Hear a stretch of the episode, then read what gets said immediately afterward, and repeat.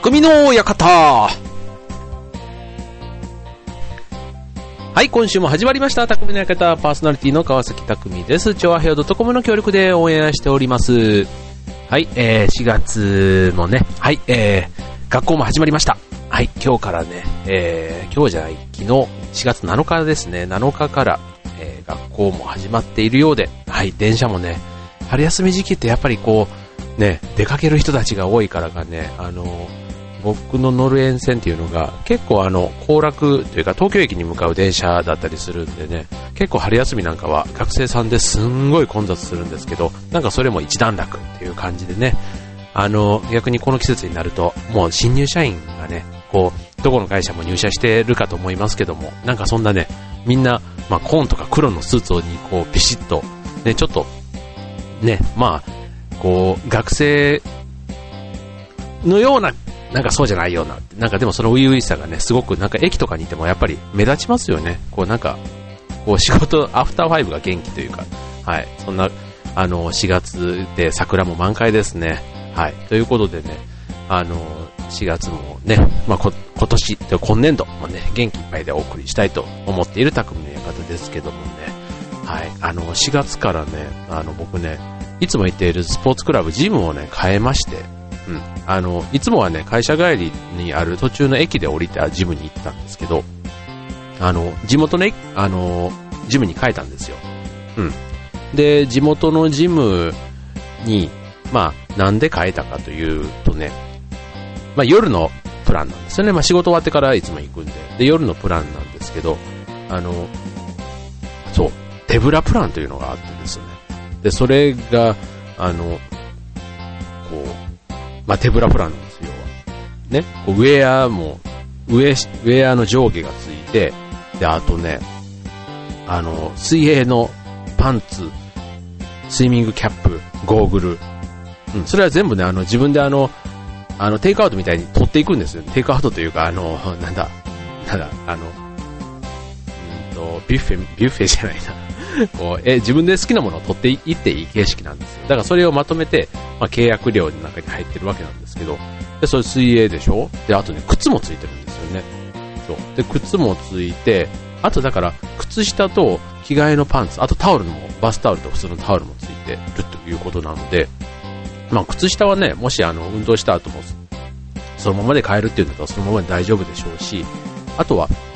ね、着替えの、あのパンツぐらいですかね、パンツが、ね、汗かいて風呂入ったりして、だからあとはお風呂セットぐらい、うん、ということなんでね、手ぶらで行けるというその魅力に惹かれ、うん、行ったわけなんですけどね、うん、やっぱりね、あのジムもね、慣れたところでね、勝手が分かってるとこと、ね、そうじゃないところで、うん、初日からいきなりちょっとね、なんかこういろんな使い勝手の違う部分に、うん、ちょっと戸惑いながらでしたけども、なんかその辺がね、ちょっと新入社員と被るようなところもあって、妙にこうちょっとスタッフの人なんかもあんまり面識がないもんだから、うん、なんかこう向こうも気にしてくれるんですよね。うん、一応なんかいろんな説明をねしに来てくれるんですけど、でもまあまああのわかりますよ。そうは言ってもわかりますから、ありがとうございますなんて、なんかそんな感じの、はい、なんか新しい。はい、ジムライフをスタートさせたわけですけども、はい、えーと、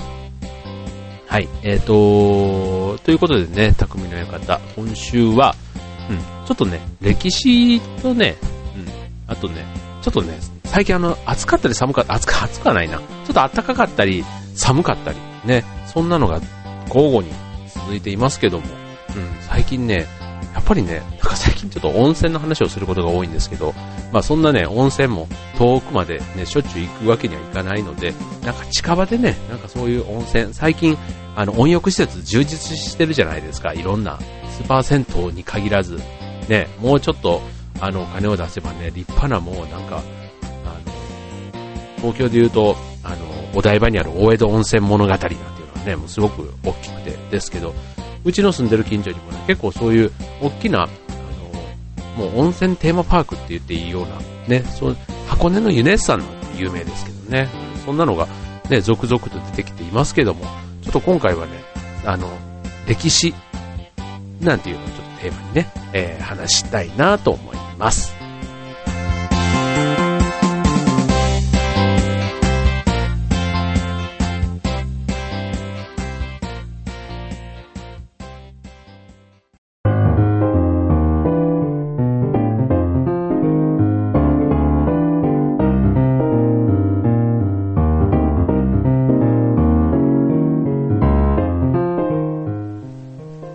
はい、ということで匠の館、今日は歴史と&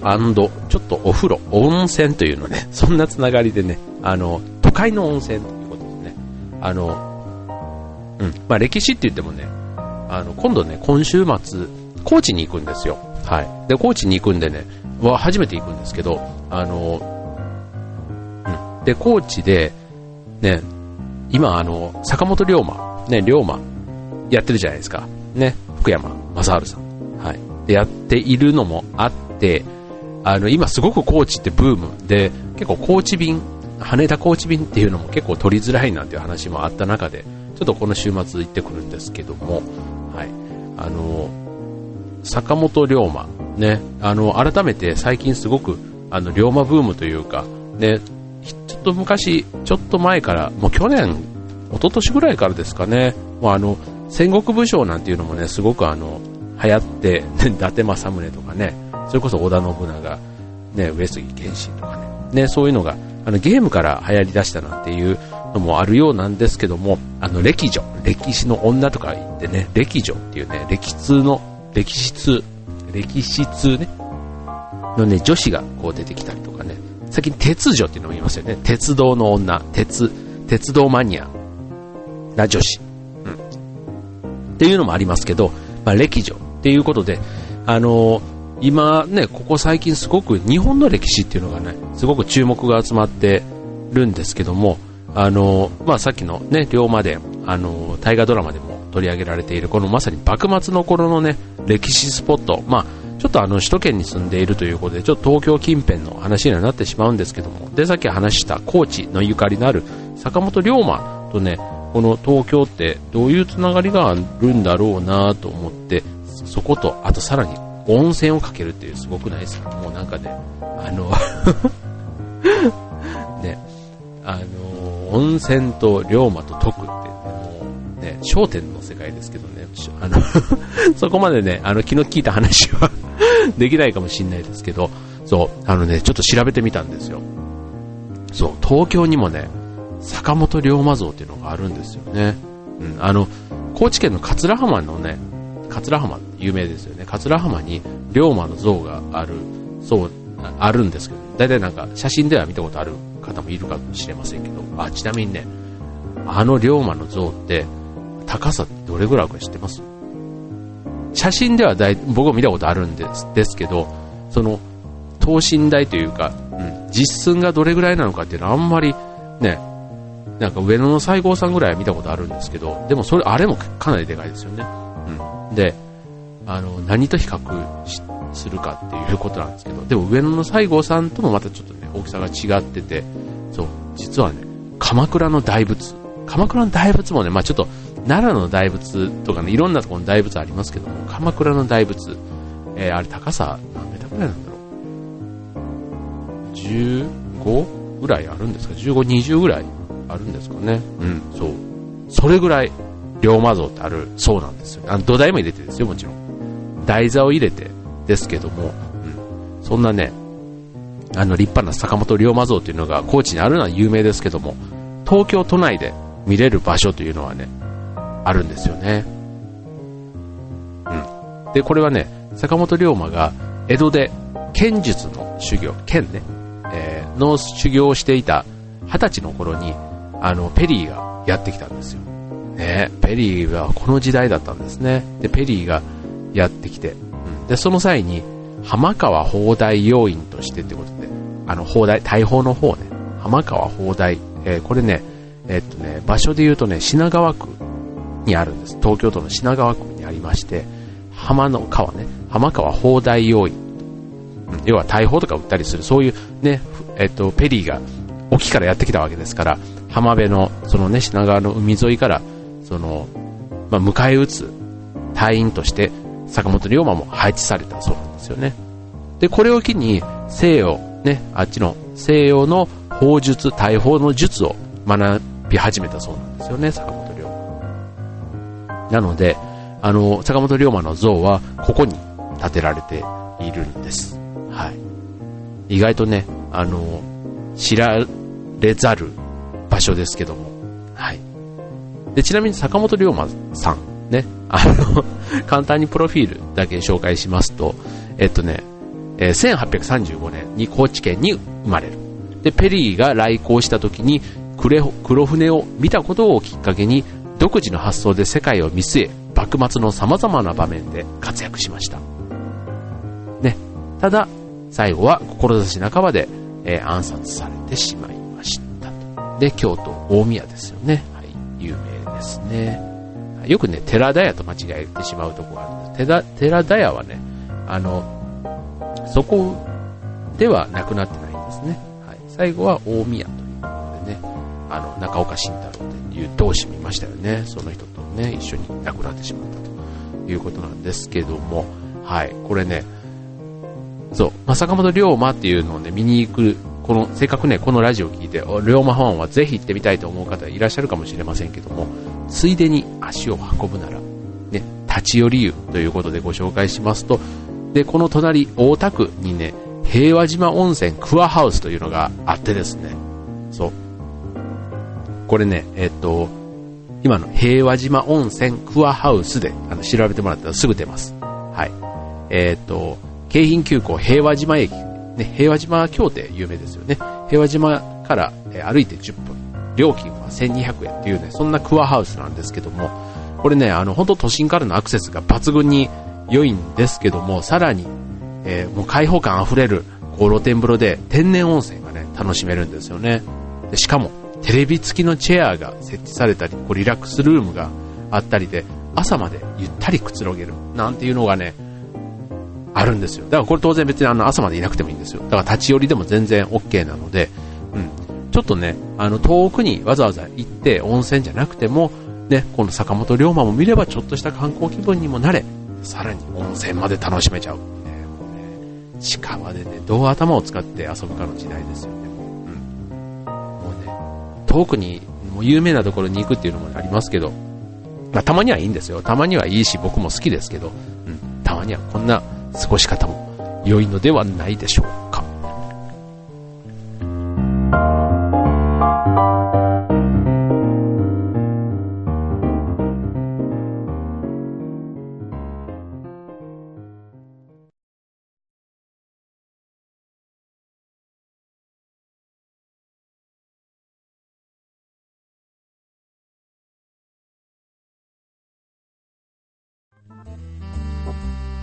はい、ということで、匠の館はもう一つ、うんとね、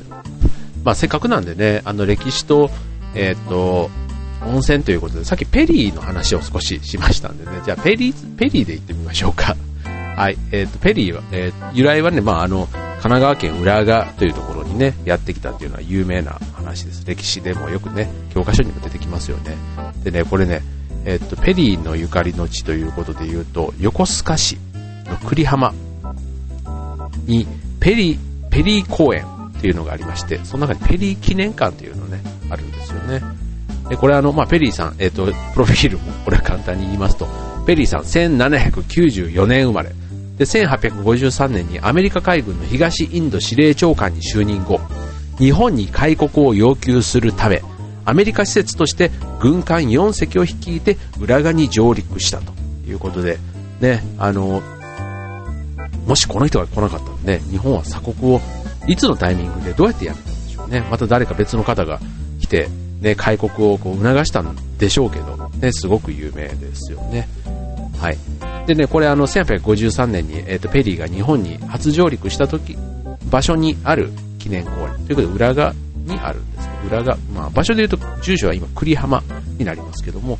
にある記念公園で、ペリー記念館ではね、そういう歴史的な資料も展示されていて、で、また、こう、上陸記念碑っていうね、あのー、モニュメントがあるんですけども、そこの文字には、伊藤博文、ね、初代、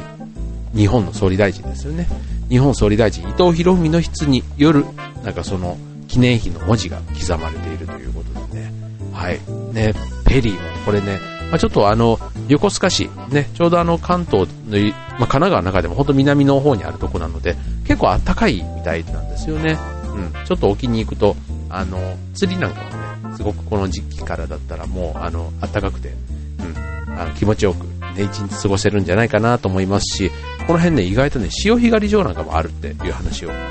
ここ出身の、横須賀出身の僕の後輩が言っておりました。はい。でね、せっかくなんでまたこれとね、温泉立ち寄り湯引っ掛けていくと、ここでね、おすすめはね、えっとね、観音崎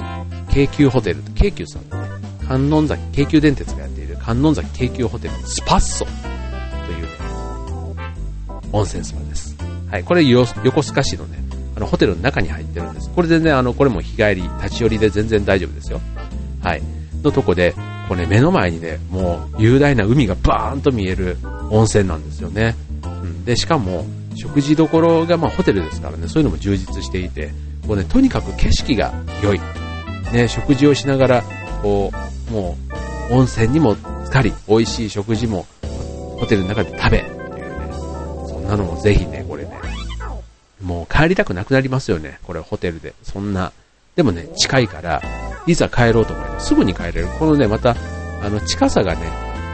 いいですよね。うん、遠くに行くとどうしてもね、今度帰りの時間とか渋滞がとかね、いろんなことが気になって、うん、で か, かといって電車でね。まあ、電車で行けばね、あのもっとゆったりね、その辺は気にしなくていいのかもしれないですけど、車でね、僕なんかも最近家族連れ家族でね出かけるとどうしても車になってしまうんで、うん、あのそうするとね、どうしても車のこととか考えると、まあ、あんまりね夕方までというよりはもう実質は、まあ、昼過ぎには現地を出て帰ってくるみたいな、そんな感じですからね、うん、まあそう考えたら電車でもね行くと、それはそれでね、荷物ちょっと大変ですけど、うん、いいかなと思いますよね。はい。ということでね、近場の観光地と、こういう、ちょっとしたプラス温泉っていうね、自分の好きなものを組み合わせてみる、うん、なんていうのがね、最近の、えっと、僕のブームで、意外とね、癒されます。はい。お得に癒されます。懐にも優しくて、体にも優しい。はい。そんな過ごし方。ぜひ、あのね、これからゴールデンウィーク、もうすぐやってきますけどね、今からまだね、予定、何しようかなと思ってる人なんかは、うん、あのこれ全然日帰りでいちにちでできるプランですからね、はい、ぜひあのなんか考えてみてください。それではエンディングです。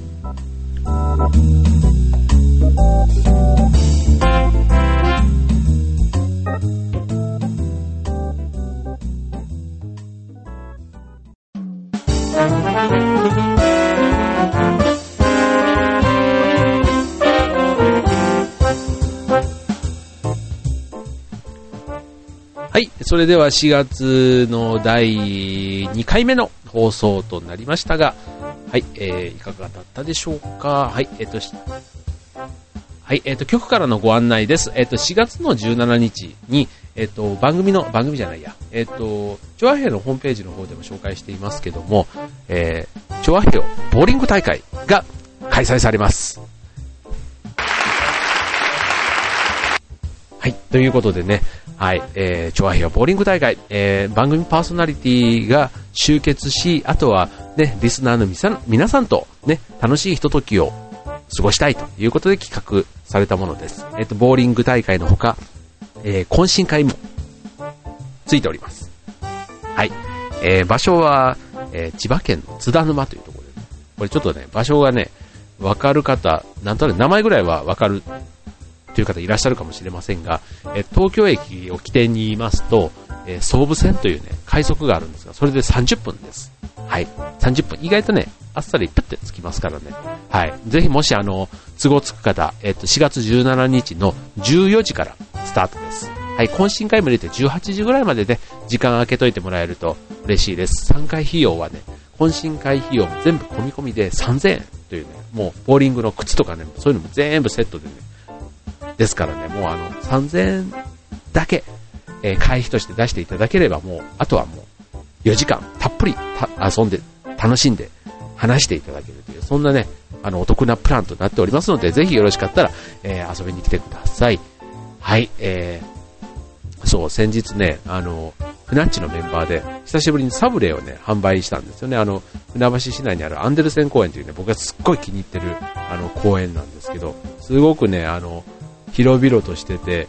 うん、有料の公園なんですよね。有料の公園で、あのアンデルセンという、あのまさにアンデルセン童話のあの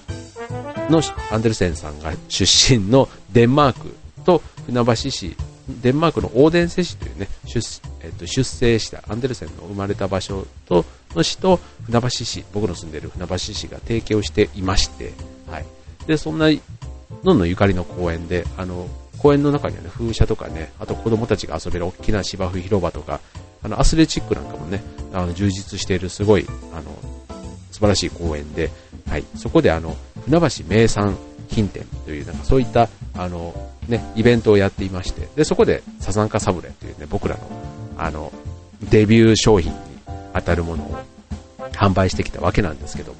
はい、うん、なかなかねあの好調でしたよ、はい、あのおかげさまでいろんな人にこう、ね、やっぱり地元を盛り上げようなんて話も言って今の活動をやっていますから、うん、そんな趣旨なんかもね話すと、あぜひ応援したいわなんてこう、ね、まとめていくつかこう買ってくれる方もいたりね、うん、なんか改めてこう普段のねあのあの仕事とかねなんかそういう場ではなかなかないそういうまさに店頭販売になるわけですけど、うん、すごく